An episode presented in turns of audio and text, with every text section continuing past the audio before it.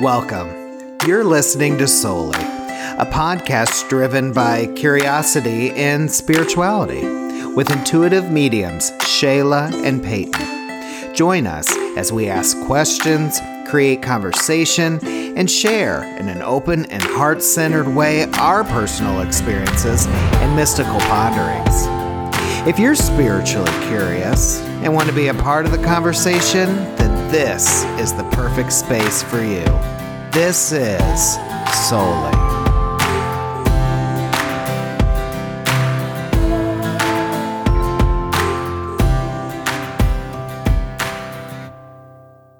Hello, everybody. Welcome to this week's episode of Soully.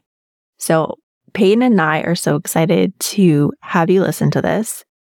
This week, we have an interview with Emily Barnard, um, also known as Emily and her stars on Instagram. She is a medium, an intuitive, an astrologer, and she is the creator of the Third Eye Library, which is this beautiful, immersive community of all sorts of different spiritual and woo subjects. Like there are just so many different things you can explore on that platform. And she's going to talk about that as well. And she has a very intuitive take on astrology.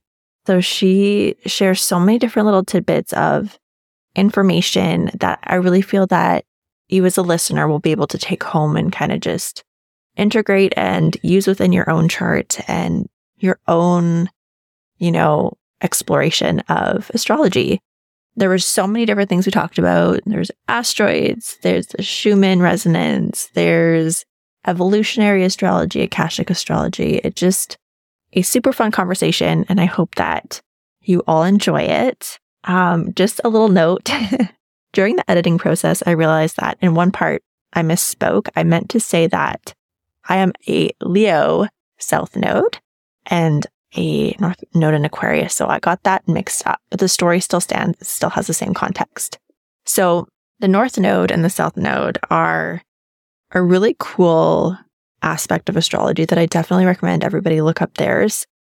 The South Node is really about past lives, and the North Node is more about the now in this life and why we came here and our journey and our purpose of being here. And there's just so many different ways to tap into that energy and kind of read it intuitively within yourself. So, Emily will talk more about intuitive uh, astrology and how you can kind of tap into that. But I just want to mention that because I had a major a major brain fart there. but besides that, um, I hope you enjoy the show. And if you have any comments or anything to share about your experience with astrology or just even listening to this episode, and if it brought anything up for you, we definitely want to hear about it. You can message us on Instagram or our email which is just below in the show notes. And we'll also leave all of Emily's information, including a link to her podcast, which is called Things That Make You Go Woo. It's a awesome podcast. There's so many cool things that she does, deep dives on different spiritual subjects. You will love it. So yeah, enjoy the show. Okay, awesome. So today I'm so excited. We're both excited because we have Emily on, Emily Barnard from Emily and Her Stars. And this is exciting to me because Emily is one of the people that I knew just at the beginning of my journey. So we were saying just before we recorded that we were in the same intuitive class at one point, and she was actually the first person I ever did any form of reading, like at all. It was an energetic reading. Where we're reading each other's energy. And I remember just being blown away because we were both just like whoosh, whoosh, whoosh, just saying all these things. And it was just so cool. So you're in my heart forever because oh, that was such a special memory for me. So yeah, we're so excited to have you on. And we're going to dive into astrology, evolutionary astrology, and you have, I think, this really beautiful body of work. And you have this amazing podcast, which we'll talk about a little bit later, and the Third Eye Library, which is an amazing resource that I suggest anybody who's like spiritual and into woo woo stuff can join in that. But yeah, I'd like to start the conversation with just having you tell us a little bit about who you are and your work and even just a little bit how you got into astrology and into mediumship. You're a phenomenal medium. So I'd love to hear about that. Well, Sheila, seeing you again and connecting with you is like the ultimate blast from the past. Like if we had spiritual yearbooks, I would want you in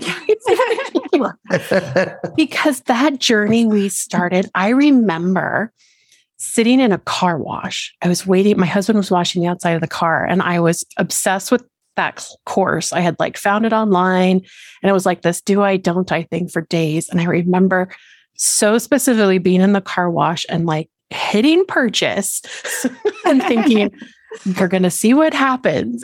Everything that's come out of that. And even watching Monica Ten-Kate, right? Monica the medium, how she's evolved and seeing you again here in this realm. It's so thank you. That was the best introduction ever.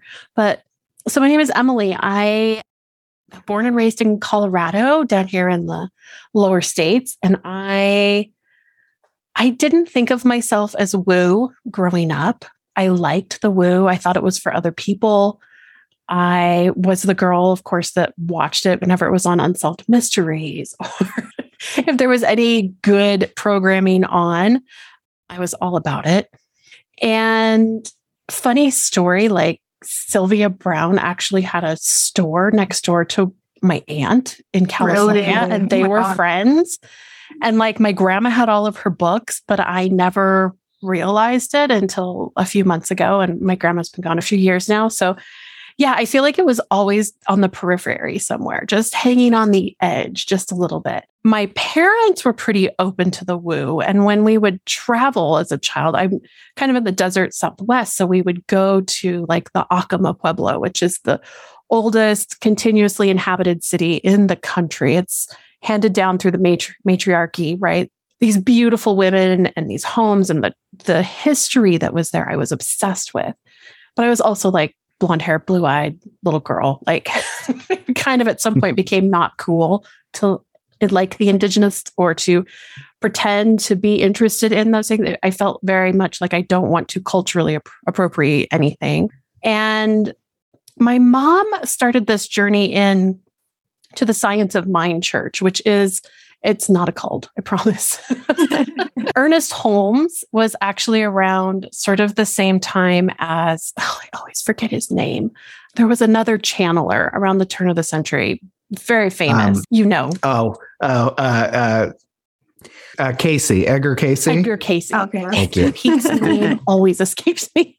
But so Ernest Holmes and Edgar Cayce were kind of similar circles, similar time frames in a lot of ways. And Ernest Holmes wrote this entire book about the science of the mind. And he, in our weekly church services, if you could call them that, I mean, we would have people come and bend spoons, we would have mediums, we would have Baptist preachers, eh, like a little bit of everything. There was everything involved. And that was probably one of the first places I ever saw a medium or even heard people kind of talk about it but I had oracle cards and things up until you kind of get to high school and you try to do an oracle reading on your friends and they're like, yeah.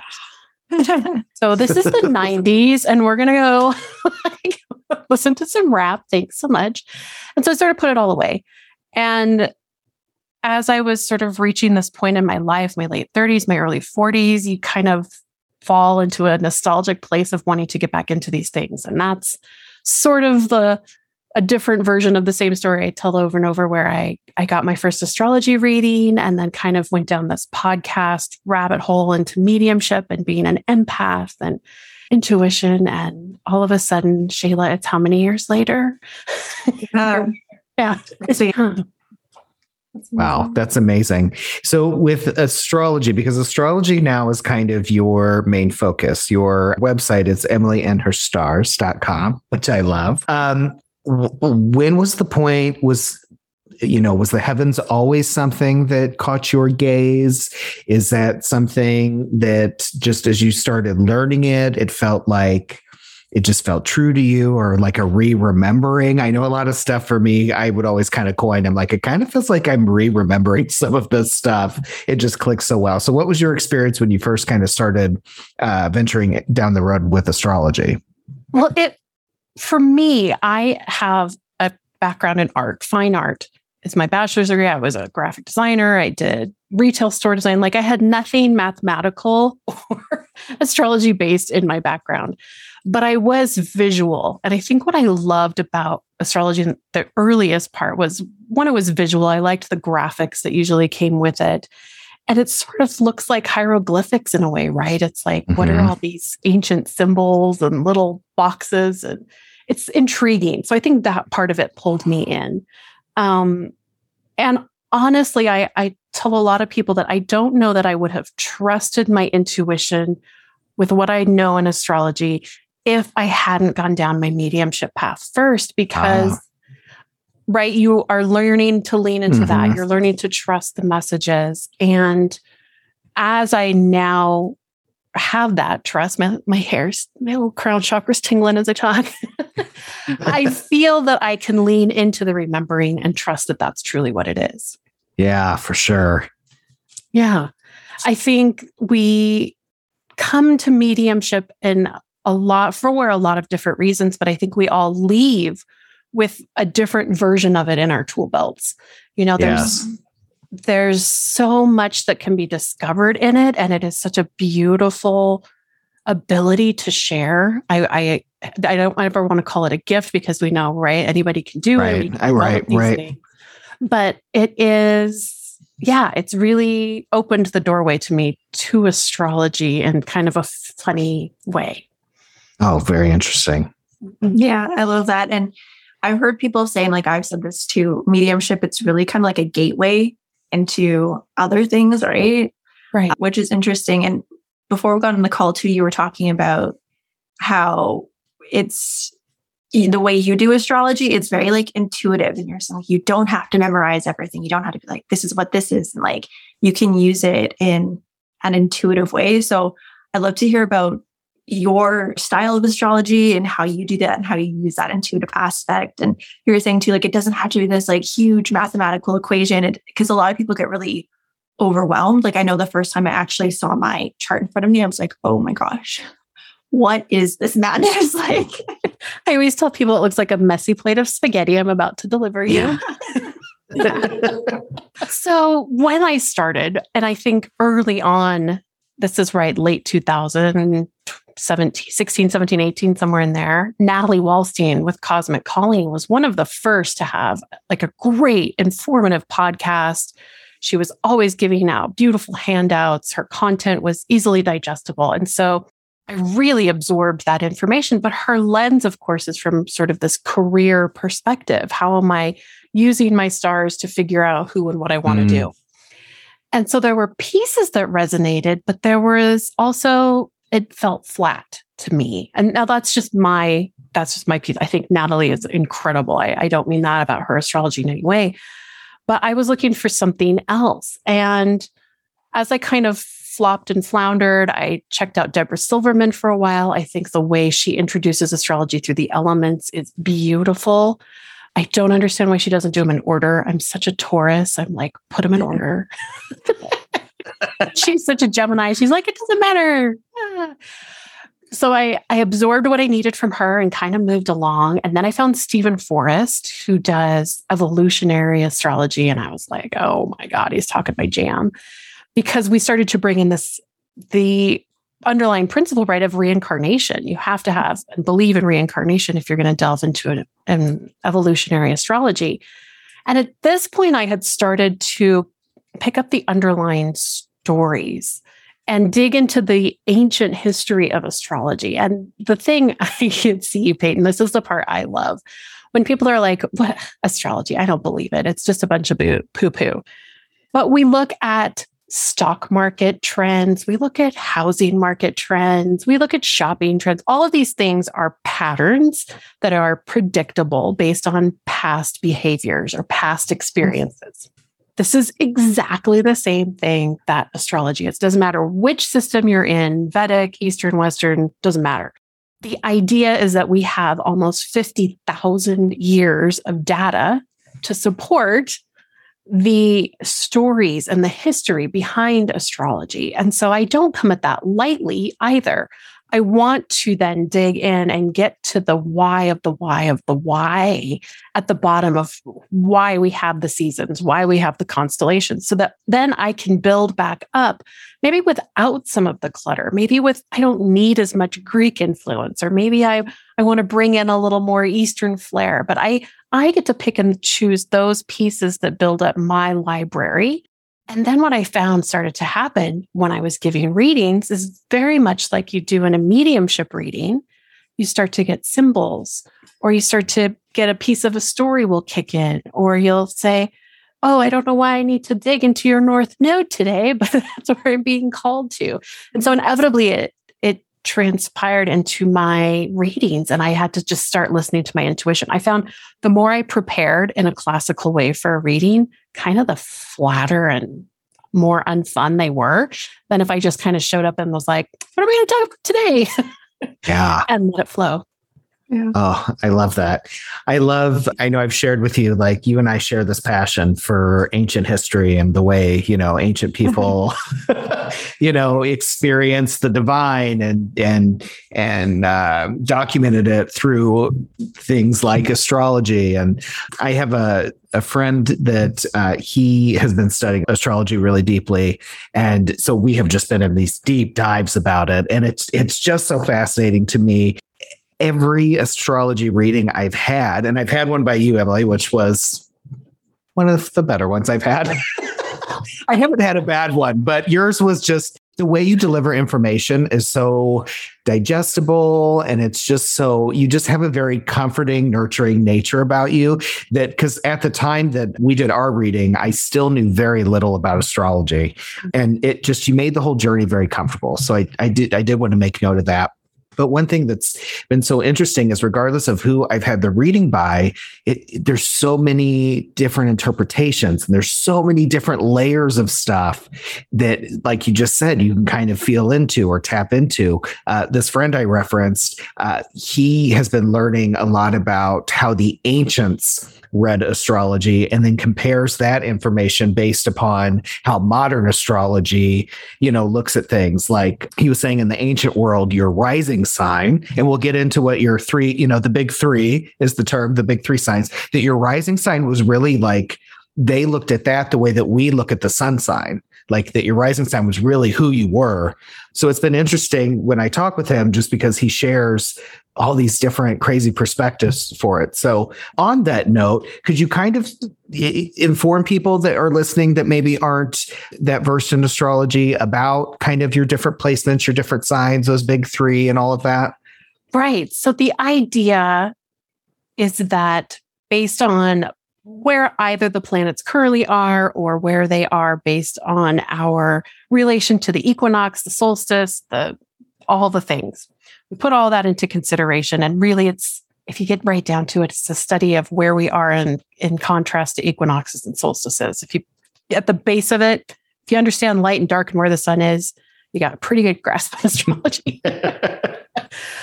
but what we like to do is look at, we call them the big three because they are kind of the biggest punch for what you're going to recognize within yourself instantly. The sun sort of being that ego, that underlying subconscious part of ourselves that we knee jerk response into. So sometimes it's the part of us that we forget. We're like, oh, yeah, I do do that. Yeah, I didn't mean to, but that's just who I am. The Next one is the moon. So we know the moon shifts signs about every two and a half days. And that represents sort of this emotional inner workings, what we love, what we desire, sort of what we need to feel comfortable in so many ways. And that part of ourselves that we sometimes have a hard time explaining to someone else. So I always say if you're in a relationship, you can talk to each other in your moon signs. Mm, that's a sweet spot. Now, the rising sign is what constellation is on the horizon when you were born. And this is sort of the area that people maybe recognize in us first. I believe that as we grow, we get more comfortable with it, but it's this outward persona that people recognize in us. And of course, as kids, as teenagers, we're like, no, I'm not like that. You don't know me. and then as right. we get a more comfortable in who we really are, it's easier to embrace that. And it becomes more like the conscious self, I think. And a combination of those three energies, right? It's like if you have strawberries, watermelon, and some mango, and you put in a smoothie, you got a little bit of your essence. It's a oh, oh, I love that personal blueprint. oh, I love that. Yeah. And for, and for anyone listening that is very, very new to this, your sun sign is the one that's going to be in the newspaper. Or, well, I mean, God, does anybody even listen to, or read newspapers anymore? But it's, it's, it's gone. Your sun Okay, sign's the one that you're aware aged of. I know. I did. I did, but you know what I mean. Your sun sign's the one that you're very aware of. And, you know, once I started to learn all my other placements and where everything else was, especially my moon and all of that, it is fascinating because it just gives you it's it's like an onion. You just keep peeling back these layers and there's there's so much detail there. And I don't want anyone to feel like you have to master it. Like you've got to dig in, mm-hmm. figure it all out, and then you know yourself top to bottom. I've been looking at my chart for 10 years and I still have new things to learn. I forget things. I look at it on a different day and I'm like, how did I never notice that Pluto is in opposition of my rising? This explains so much. Right. There's there are the layers. And what I have sort of leaned into, right, as part of this intuitive development portion is that I only need to see the parts that are coming into my awareness right now. I could dig into it and make pages and fill notebooks with all the information, but unless it resonates, it's not going to stick. So I'm not going to worry that I have to master it all right away because I've got time. Right. Right. Yeah. I love that. I love that that use of the intuition and I think like you said it there's it's so broad and that's why we have so many different astrologers, you know, focusing only on love or on, you know, Mm. business or whatever. There's so many different areas you can look at. And I love that intuitive meld that you're kind of bringing in. That's awesome. And also too, like sometimes we just need to be, I think it's neat because it brings in the now as well where it's like, well, what's happening now is in my energy and my astrology chart and kind of like bringing them together. So that's really cool. So my question is in terms of evolutionary astrology and the big three, how do those kind of work together? And like, how can we kind of look at those elements and bring the evolutionary, like you said, the past life, like how can we kind of work in that kind of way with astrology? Right. And So- if you could give a quick little description, just for those that don't know, as to what evolutionary astrology is. So there's so many branches, right? You can go down medical astrology, you can go down astrocartography, which tells you based on the map where you should live in accordance to the planet. I mean, there are so many varieties. You could really exhaust yourself. Go with what lights you up, go with what excites you. Evolutionary for me clicked because it was this, again, this remembrance. When you know your sun sign. Okay, let's say it's Cancer, because that's what we're in right now. And chances are when this will air for most of your listeners. If you were born with a Cancer sun sign, chances are in your past life, you were completely neglected. Your needs were not met. Chances are you were ostracized. You weren't part of a family. You, you led a very lonely, hard, cold life. And the agreement that you and your guides or source, universe, whatever your terminology for it is, the agreement you made is that I'm going to come back this time and I'm going to make sure nobody feels that way. And so you come in with this, I call it like an emotional band aid. And what happens when a cancer is born? There's a remembrance to source in some way, right? It's one of our water signs. So it's based in emotions. And we always think of Scorpio season being very woo. It's got Halloween. And then we've got Pisces, which is like Passover and Easter. And then you get to Cancer season. And it's like, oh, Fourth of July. What's what does it all mean? Yeah. But I truly believe there is a sitting of the veil, an opening to source that definitely happens during cancer. So we have this remembering of like coming from the womb, being separate from mother, being separate from source in some way. And cancer really looks to put something of importance at the center of their universe and say, if you're coming into this, I am protecting you. You're part of me. There's a feeling of if you're a friend, you are family with cancer. But there's also then this nostalgia that starts to come up, which says, it's worked really good for a long time and I don't want you to leave because then we'll be separate or it'll change and it'll be different. And that kind of leads to all of this. I don't want anyone to feel like I did last time. So, I mean, every single zodiac sign kind of has similar history and stories and reasons about why you might come back as to who you are now. And I remember, Peyton, when we were talking with yours, you were like, Yes. I don't know how I yes. know this, but yes. Yes. And it's so hard to describe that feeling other than you just, it's like a guttural yes. well, and if our listeners remember, I spoke about this on a previous episode and I said that. So you also um, you taught a course in a uh, within Spirit School, which we've referenced on the show before. You teach a class about astrology for light workers, which is phenomenal. And one of those classes was evolutionary astrology. And when you got to, I'm an Aquarius sun, and when you had got to the Aquarius sun, and you spoke about what it was I would have experienced in my past life the feeling that I got in in what it was you were describing was the exact same feeling that I felt during a past life regression. So I remember even saying to Shayla, I said, even if, like, let's say I, you know, during my past life regression, I created all of this stuff up in my head and even the picture was wrong and whatever, it's the feeling that I had.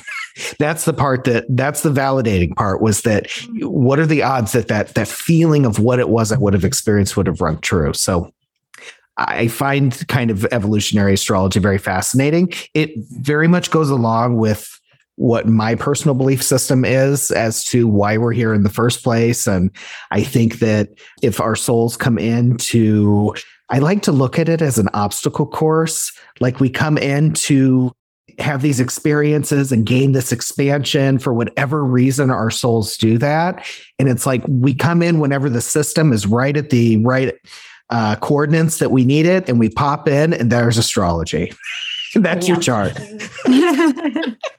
um, so I, so I like that evolutionary kind of plays on that that idea. Right. And then if you lean into like quantum physics and you start thinking, well, all timelines are happening at the same time, and so I'm currently ex- doing part A over here, and I'm doing part B over there, and it all links. Uh, yeah. Hurts my yeah, brain, it, I love it. I know. It's, I know, it's crazy. Yeah. Even when you were saying about Cancer, because so I'm a Cancer sun and then double Libra. And then my North Node is in Leo. And like what you just said right now about Cancer, I'm like, oh my gosh, that's like totally me. And it's like a light bulb moment of like, oh my gosh.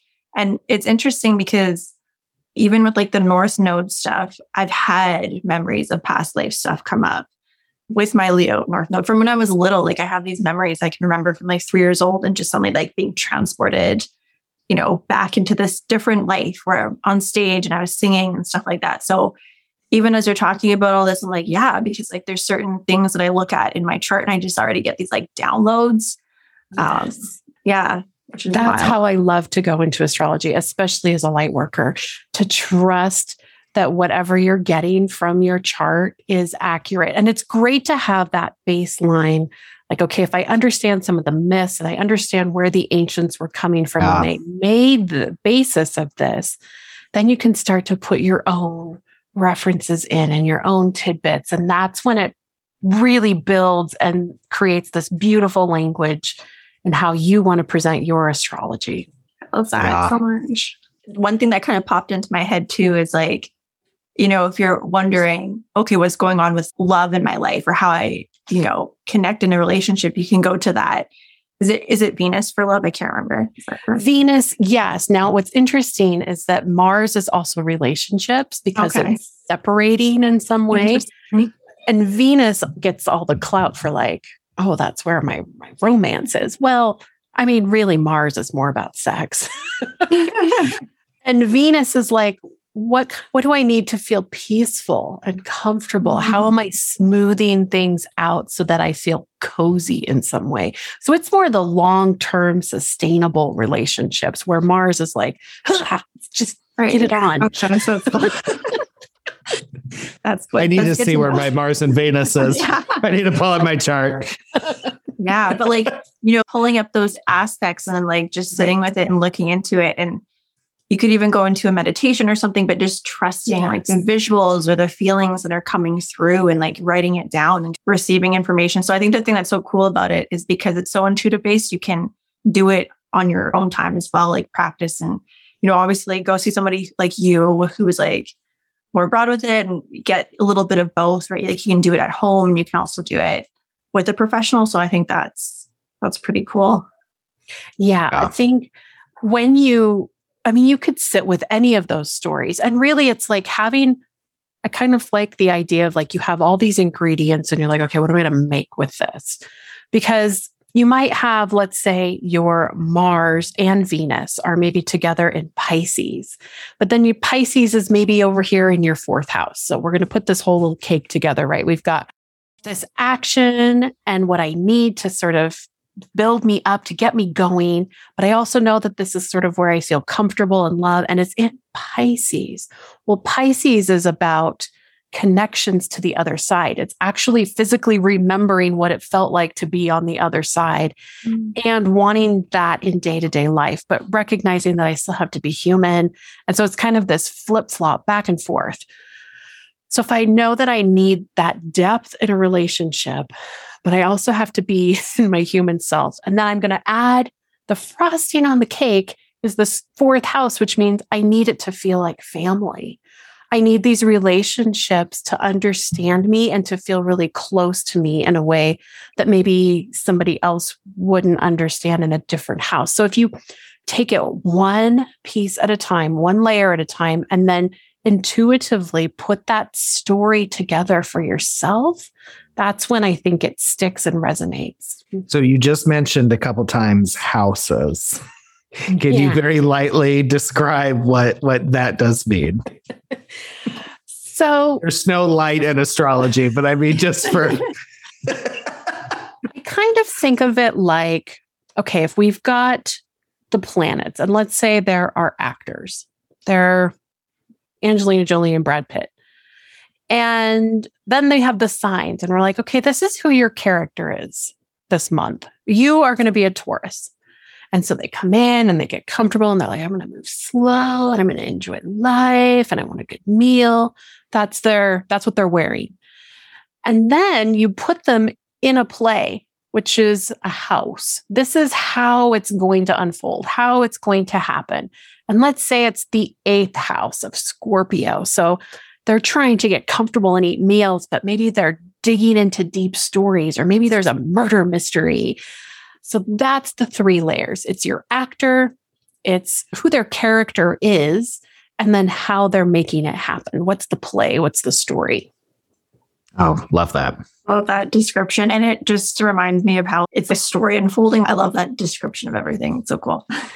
I've found like if you give me a list of words to memorize, I'm going to be like, really?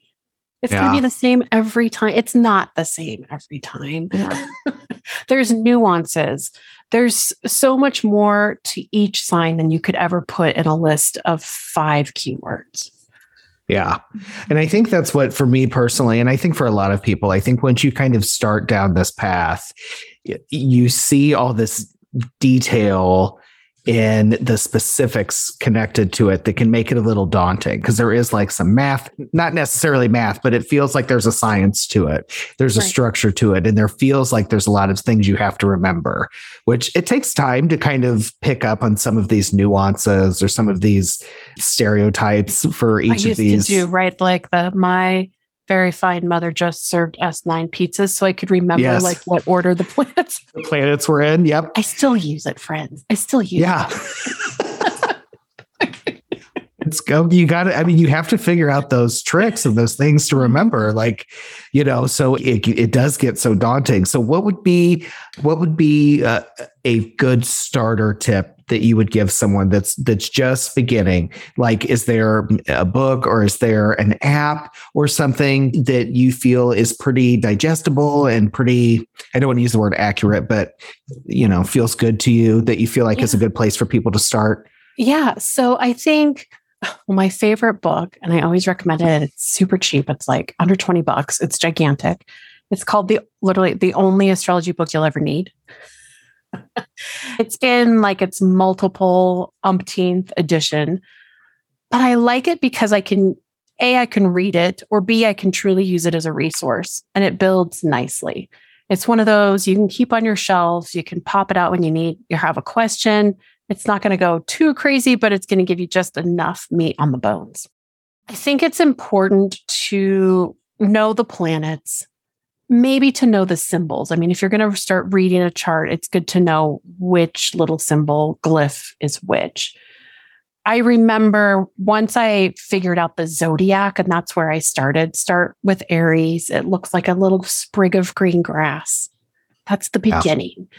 And kind of move your way through. And I would pick like, okay, I would I could get four at a time, and then I'd work on the next four. And then I'd kind of just build and make sure I had them all, and then put the symbols to them. If you test yourself and challenge yourself like that, you'll start to pick it up pretty quick because you'll start to see the characteristics of how the symbol and the sign maybe go together, like the bull and Taurus, those sorts of things. But then if you're looking for like great apps on your phone, there's a couple of different directions to go. If you want to dig into astrology, really work on those angles, look at aspects, those sorts of things. I think time passages is really great. I love that one. You can look at not only a daily chart, but you can look at your chart, kind of flip back and forth between, see what's going on. And then if you're like, I don't need all the fluff, like just give me some good, juicy information. That is the pattern, mm-hmm. hands down. I love the hands pattern. down. Hands down. so good. It's so good. And it breaks it down in a way that I think not many other apps do. And yeah, that's my, those are my top three. I've been, as I've been trying to learn astrology. So Emily and I finally met each other face to face at the Sacred Spirit Retreat in outside of Vancouver this spring. And I, when I got there, I was telling people it's so funny because everyone's talking in astrology. You know, everyone's like, oh, that's so, you know, that's so Pisces sun of him, or that's so whatever, you know. And I'm just lost. I'm like, so I was like, when I come back next year, I'm going to have this Lego down. So I've been working really hard trying to learn it. And so I've been having my clients download, uh, my hair clients download the pattern. I'm like, you need to get this down because I need to, I need to be able to apply what your three are to who you are because I've known you for however long I've known you. And it's been a great tool. I'm like, oh, now I get it. Oh, so, oh, you definitely, I can usually pick out if you have a little Scorpio in you. I'm like, oh, there's some Scorpio there for sure, you know? So yeah, the pattern is the pattern is a great tool. That's when it gets fun. I got my mom in on astrology now. And so when we're like, oh, oh, it's the Leo cousin. Oh, we get it. Oh, it's always there's the one in the family. Like, oh, right, right. I'm a I'm a Cancer Moon, so uh, that friend I was referring to, he always gives me a hard time. He's like, "Oh, that's so Cancer Moon of you, trying to be so nurturing and so caring." And he's a Scorpio Moon, and I'm like, "Yeah, you're just dark and and cruel. Not cruel. I'm just being silly. It's very it's and fun. And Scorpios aren't cruel, but he just always has the dark angle of things." right. He's like, "What's the real meaning behind this emotion?" And Cancer's over here, yes. like, "I don't know. I just have I it. I just I feel it." yeah funny. well, I, I know I've heard people say that astrology was the first form of psychology, and I mm-hmm. I feel like there's a lot of truth to that. You can really kind of understand like why people do certain things or understand more things about yourself. I think it was the first everything. I think it was yeah. the first television. it was the first. I felt like I can't, I don't know that we could even fully grasp how important it was to them to maintain and watch these patterns. We're recognizing now that Venus actually has like a 1250 year cycle mm. and that wow. that's much more what the Mayan calendar was actually based on. And then you start to recognize there are weather patterns, there are all sorts of other things that come into play during that time span. And if your entire life and death depends on whether or not your crops are going to make it and if the animals are going to migrate and if you right. miss the full moon and you can't hunt because they can see like everything mattered and i think it was really easy when we were forced to go to one specific church and not ask too many questions to sort of within probably not very many generations start to lose what we knew about the stars. Yeah. And it does feel like a remembering when we tap into some of these energetics. You know, we we always think about the wheel of the year as being very Wicca, but I think the wheel of the year is just built into us. We recognize the energy we get in the summer and we recognize how all of a sudden when the light starts to fade, there's like a oh, not only is Christmas coming and my bank account feels it, but like, oh God, it's winter. What am I going to do yeah. to myself when I have to be in the house all the time? So we have these patterns. And I think so much of astrology is recognizing patterns that it starts to feel like if you do a, a juice cleanse to make your body feel better, I think with astrology, you can start to do an energetic cleanse and start to feel more in tune with what really is going on around you. Mm, that's so true. God, it's it's fascinating. I do think somebody's like, I never Mercury retrograde never used to bother me. And I'm like, I know it didn't me either. But I do feel like is it the John Holland quote that's the price of sensitivity is sensitivity? And I do think when we're clean eating, when we're getting clear mm-hmm. with our emotions. We're doing all this work. Of course, we're going to feel things in a different way. So that's my question is do you think that when uh, when one starts to pay attention or one starts to uh, and this goes back to kind of mediumship being the gateway. Once you kind of start building that relationship with your energy and you start strengthening the energy that is you, do you think then these these shifts, these moon cycles, these uh, astrological seasons, do you think they start to affect us more differently at that point? From personal experience, I would say yes. That's yeah. and from seeing clients and and students and so forth, yes I absolutely think that's the truth. We, just like we can get busy and not pay attention to, you know, if we have a food allergy or if there's a mold right. in our house, we just get, you know, we get mm-hmm. used to things. And I look back at, okay, even if it was a retrograde or something, and people would be like, oh, the satellites are out again, or oh, Facebook is down for a day. they were just sort of these random coincidences. And now when I sort of anticipate them. Not to say I'm manifesting it by anticipating it, but that I am aware that it is a possibility. And then it's a little bit easier to roll with the punches. And I do think there is a validation sometimes, and even looking at my own calendar and being like, oh, it is a bad day. it's not me. It's, it's not, not, me. me. It's Saturn. It's Saturn again. Always Saturn. Always Saturn. It's I don't know. It's like a the egg before the chicken, the chicken and the egg. It, yeah. I don't know. It's kind of I think it's an interesting thing to ponder, but in my own personal experience, I feel like the cleaner you get with the energy, the maybe more you might feel things.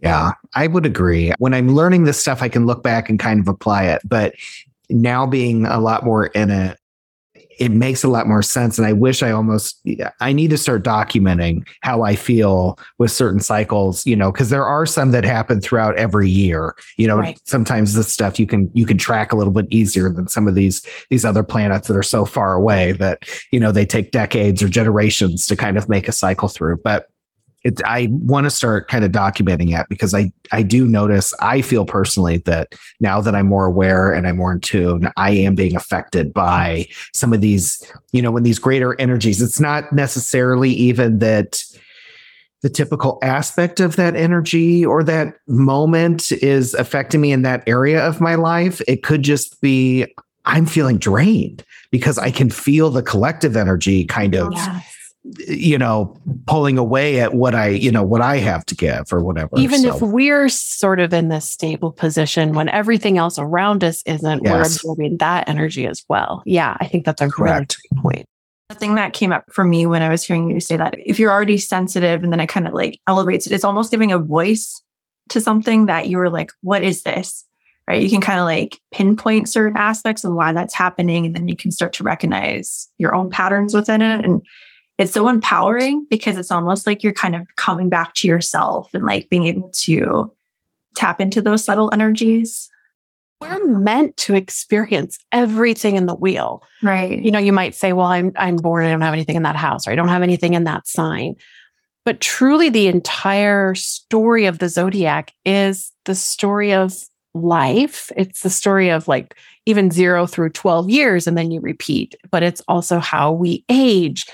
And when we can recognize that that next lesson is coming up, again, it's not the feeling of bracing ourselves, but it's like, oh, great, it's a water season. So I'm going to be crying a lot for the next six weeks.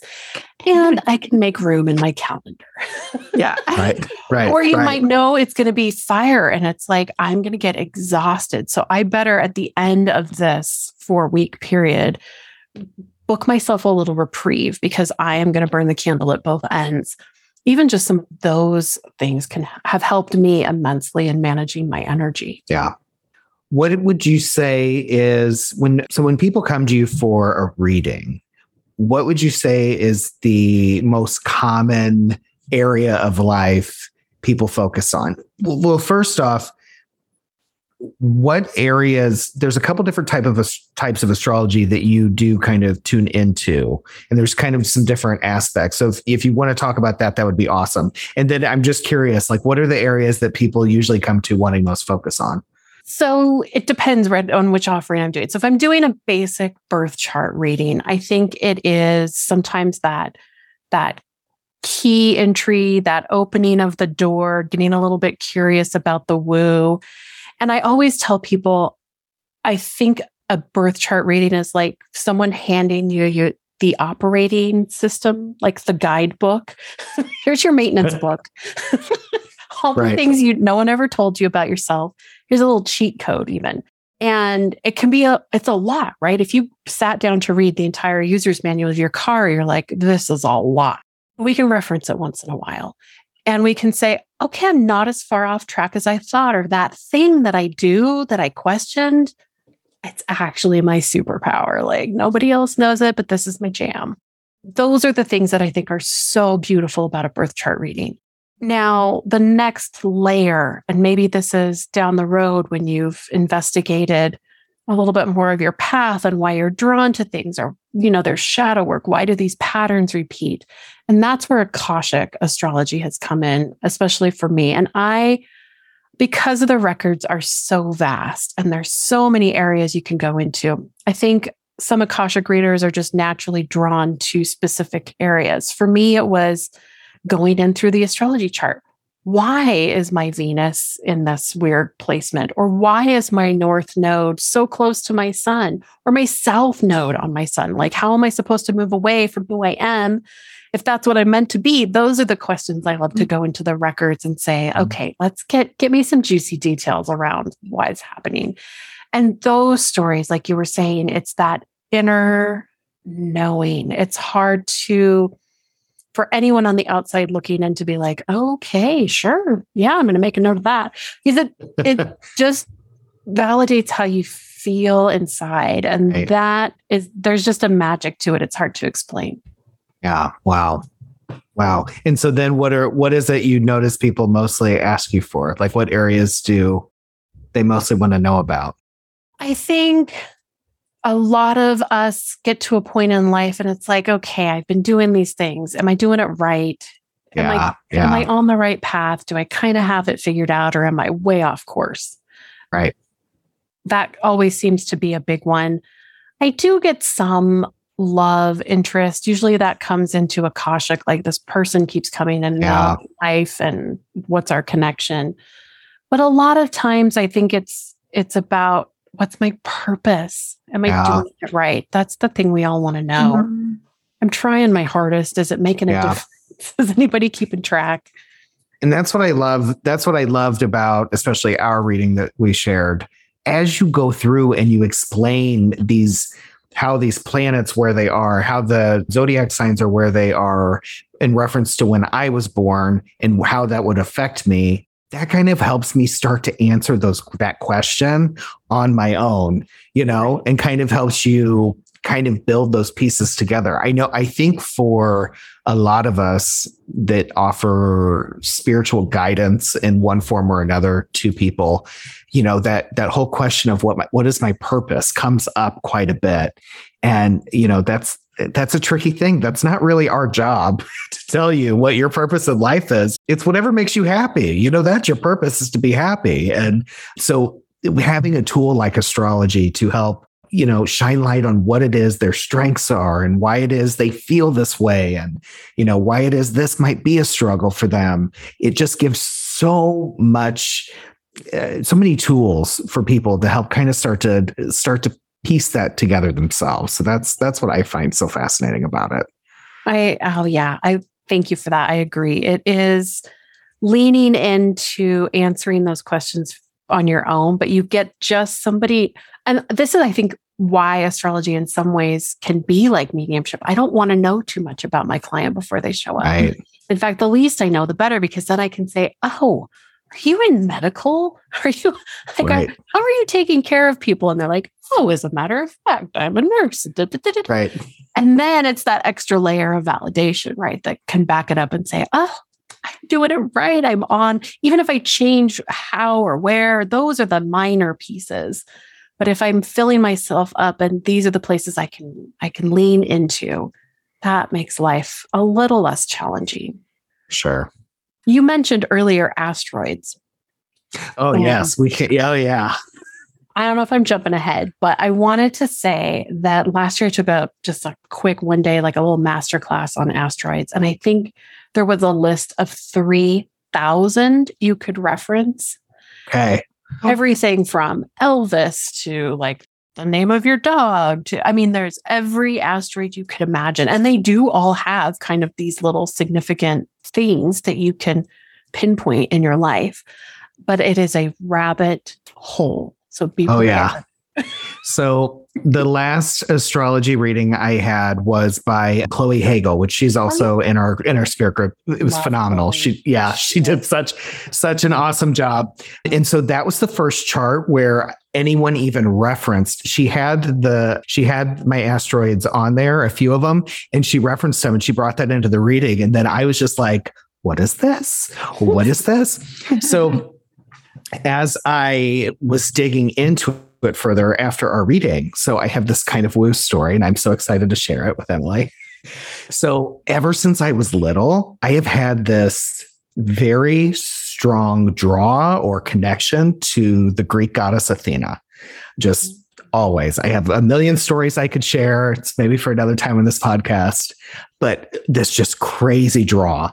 So finally, I'm looking at the chart that Chloe gave me, and I see that my Pallas Athena asteroid is in my first house, which is the house of self, oh, which Yeah. again, like whether any of this stuff was an actual divine visitation or all of these things that I've experienced with this one particular figure, even if it's all just baloney, that's a big coincidence. Wouldn't you say? I'd say that's kind of a hard one to just write off at the end of It's a hard one to write off. I mean, Oh, I love it. I love Yeah. that.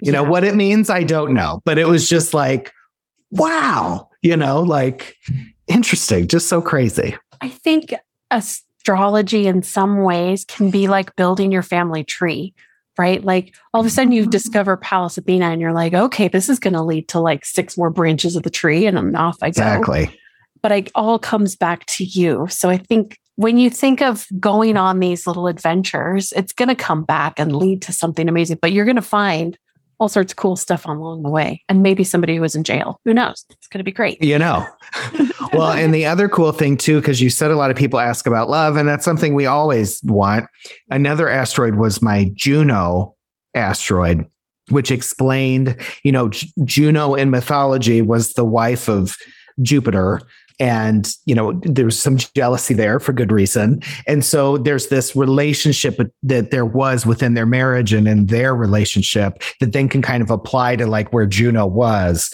And juno is in that's like one of the only things i have in libra. Balance and so yeah it was like balance and harmony. Yeah so it was so like you were saying, even with those love aspects, you know, Venus is, you know, goddess of love. So you you assume she just governs all of it, but you were like, no, it's more about the passion and the or the nurturing and the and the care, where Aries is more the drive and the passion. Yeah. And then Juno is like this whole other aspect. So that's that's how it can kind of keep keep evolving and keep unfolding. And the thing I love about Libra, because I always teach my astrology kind of through the lens of the wheel of the year. So you think about Virgo is harvest. It's like we got four acres to harvest. That is what it is. There's no questions. Simple. and Libra yep. comes along and says, okay, but I, I have to sell it and I have to make it through the winter and I have to make decisions and I want to sell it for a good price, but I also don't want to take money away from them because that's going to affect their family. That's where you start to all of a sudden see the layers of how much is on Libra's mind and making sure that community, everyone is taken care of and thought of. And then when you put that into like a relationship or into a placement, there's so much more emphasis there for your mind that someone else was like, it never even occurred to me to go down that road. And you're like, I've been up and down both sides. I've got the shoulders memorized. I know my mile markers. Yep. the whole thing. Oh, as a, somebody who has a lot of Libra, I'm like, yeah, yeah. that's how it is. like so many things going on. You're seeing all these so, different directions and trying to balance everything. Yeah. I think one question that's kind of popped up while listening to this is what would you say to people who find something in their chart and they're like, oh my God, like this is why I am who I am. And it kind of sits with them in a panicky way or like, is this actually how I'm going to continue? I had that one time with my chart where everything was, I guess, I don't know to quite it, but I guess in the chart, like everything is at zero degrees, like pinpointed, all four sides. And then the way I was given an explanation on it was that that's why I have so much cardinal energy where like I'm constantly starting things, but I never quite finish. It's like always starting. And I was like, oh my God, this is the story of my life. And I just for a moment felt disempowered. So I've kind of got over like come over that hump or whatever. But what would you say to people who find something like that in their chart and they're like, oh my gosh? Well, the first thing, dance, because right, it feels so dang good. yes, it makes sense. That cardinal energy, that feeling of right, it, the amount of energy it takes to shift a season, that's a big push. There's a lot of ideas, there's a lot of thinking, there's a lot of power that comes behind that. And so give yourself the credit for being innovative, for being willing to take the change, even if you you don't see the path ahead. You're like, it's gonna work. I can feel it. I can feel it in my bones that it's gonna work. And then recognize that there's other signs after you that are just looking for ideas. They're looking for someone else to take the leap so that they can they can pick up where you leave off and recognizing those so right there's it's twofold. If you then feel like oh god but i start a million things and i never finish them and now i feel bad about myself and now it's like am i just going to spiral in this forever? Like doom. Right? Then it's a matter of finding your community finding the people that you can pass those things off to finding the people that support you and say okay, I love that idea. And then what, what's your next idea going to be? They're always willing to help you along the way. I have kind of not exactly the same, but I have a similar, like a, a lot of Aries placement. So I'm all about like the spark and the get the fire up the get go. And then I'm like, yeah, no, I'm bored. Sorry. yeah. and it can be frustrating for someone to watch, well, husband, let's our partner watch you like you know, buy all the supplies and do all the things. and you're like, yeah, no, I'm good. I did it. I made yep, three. I...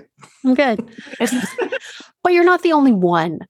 And then you can also say at the beginning, is this something I'm worth diving into? Like, I know I can take it 110% of the way. Do I want to? And then you can start to dial into those fine tuning aspects that say, I'm going to be a little bit more picky about the ones I choose to go all the way for. Just because I can doesn't mean I have to. Right. I love that. And that gives just in general too, like if you find something in your chart and you're like, oh my gosh, that doesn't sit right, you can look at it. There's so many different perspectives to look at it. And that was such a positive, that was such a nice like encapsulation of the different side of it. Because to me, when I saw that in my chart, I was like, oh my gosh, this isn't good. This is like part of why I failed. But when you described it in that way, so That's beautiful. So you can look at those aspects. Like it obviously would be different situation for different people if you're seeing something, but you can look at the different sides of it. So that's exactly. There's always a positive to why that Mhm. is there. I have Pluto in opposition of a lot of my chart. So then all of a sudden it's like, oh, great. So every time I build something up, it's going to come tower card moment. Here it comes. But there's another aspect to that of, okay, then I can see the good. I can take what mattered and move on to the next thing. It's a very Scorpio. Let's let's dig into the Mhm. juiciness of this. Where's the lesson?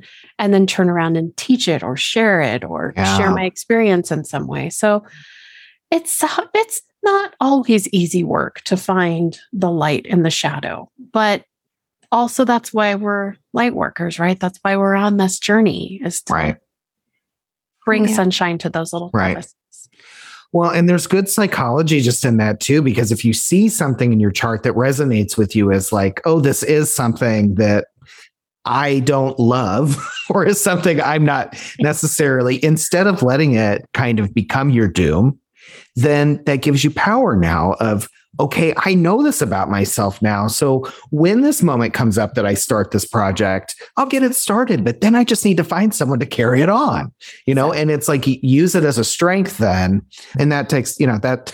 That's not that's easier said than done for most of us, but still, you know, try to take it as as find where your strength could be in it instead Because of letting the other side of that could be to shut down and say, well, I'm never going to start anything again. Exactly. If I never finish it, I'm never going to. So then you start to close in and you start to deny yourself that release. And I actually find depression is high sometimes in fire signs because they look around and they're like, well, I can't initiate something again. I can't jump and start.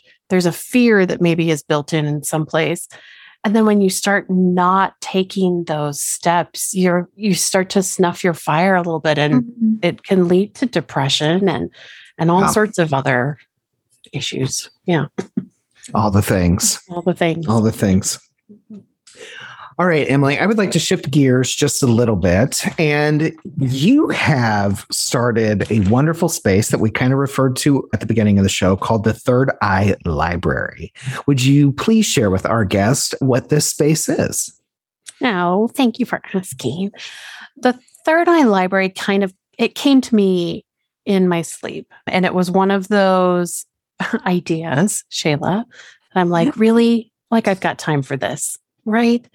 But it wouldn't go away, and it it kept revolving, evolving, and developing and changing in how I knew I wanted a place where I could have gone when I was starting out. That wasn't, you know, searching for a million Google websites and finding broken links and things where I could go and I would be safe. It wasn't Facebook. I wasn't full of scammers. I wasn't going to, maybe it was a real person, maybe it wasn't. It was a safe community where I could ask questions, where I could explore different modalities, and where I could, you know, take courses, learn about things, meet community sort of your one stop shop in some ways, but in a place that I knew the teachers had been carefully curated, that there was some thought behind it.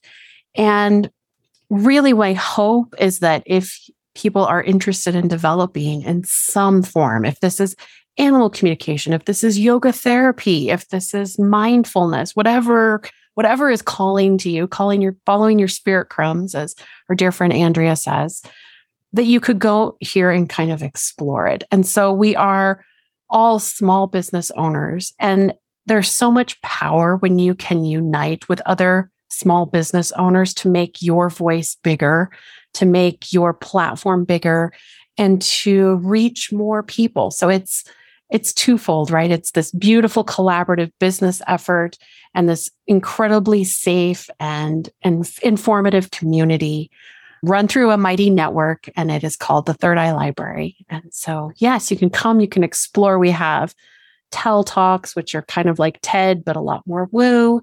We have Oracle card pulls. We have Reiki sessions. We have, there's something going on literally every week from human design to yoga and everything in between. And we are all on our, our journey of developing and figuring out what lights us up on our own paths and just wanting to share it, right? To share it with other people that are interested and curious.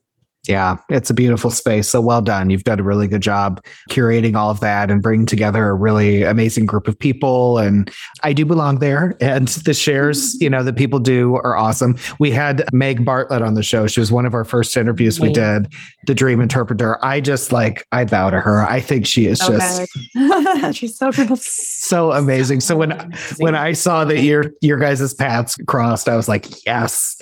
Like uh so I I those are the I enjoy your astrology shares on there and her dream stuff. Those are the two areas that I I geek out on on in third eye. So thank you for creating such a cool space. Thank you. I appreciate the shout out. And it's always growing. And, you know, like even last week, we were talking about Meg and I, the Schumann resonance. Have you guys heard anything about what's going on with the Schumann resonance? No. Mm-hmm. So Meg, being Meg, like disappeared into the internet and comes back and writes this gorgeous article that's like, and here's all the information. So essentially, what we know is that there's thunderstorms happening all over the earth every day, lightning. And what happens is that creates kind of this energetic wave, this resonance around the earth. And NASA calls it the Schumann resonance. And it's kind of like the heartbeat of the earth.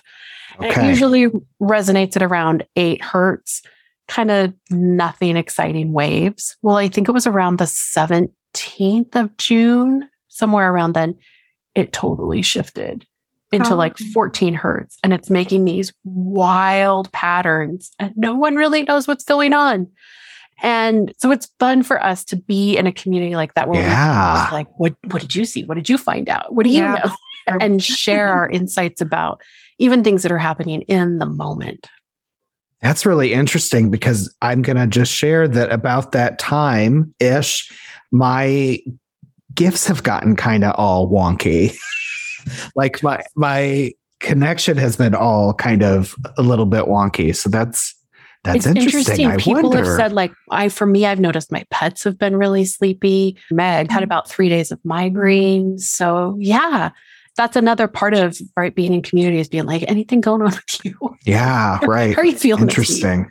Mhm. Interesting. Yeah, that's fascinating. And like you said, there's so many different areas you can explore, which makes it awesome. So like just pick whatever feels like of interest. It's so nice because it's just all laid out there, which is awesome. Mhm. Mhm. And so is there anything else you want to share with us about your offerings, anything happening, upcoming stuff that you'd like to share with everybody? Well, Yeah. I have kind of been quiet this spring and I am getting ready to open my books up again here for July and August bookings, Akashic and birth chart readings, as well as Oracle and intuitive work. And then I'm behind the scenes working on what will be called season two, year three.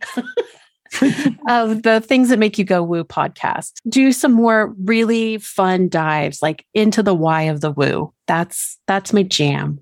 Why do we do the things we do? Why is why why why? I can ask a million ways. I have a Gemini moon. It's very weird. Can't help myself.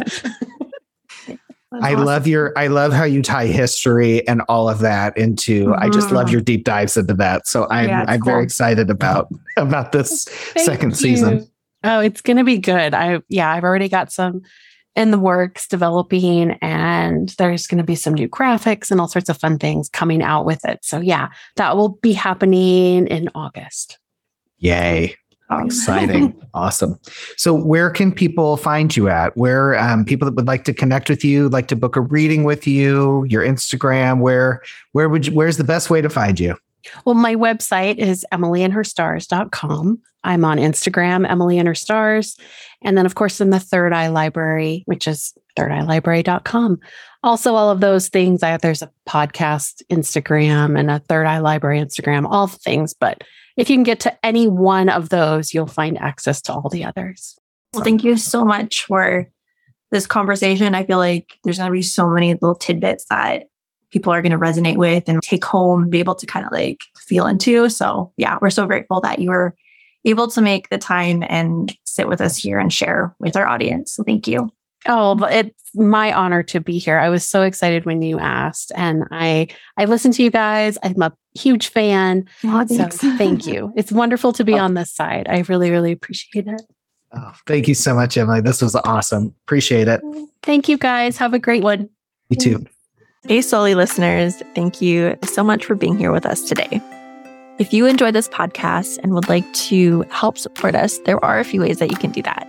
The first way is to give us a positive review on Apple or Spotify, and this helps us to be pushed up the algorithm, which allows more people to find our podcast. The second thing you can do is word of mouth. Send it to a friend or a family member who you feel would really enjoy this kind of conversation. We also have all of our social media linked below, as well as our solely email. So if you have something to say, you have a question, you have an episode suggestion, or just want to share your story, you can do that below.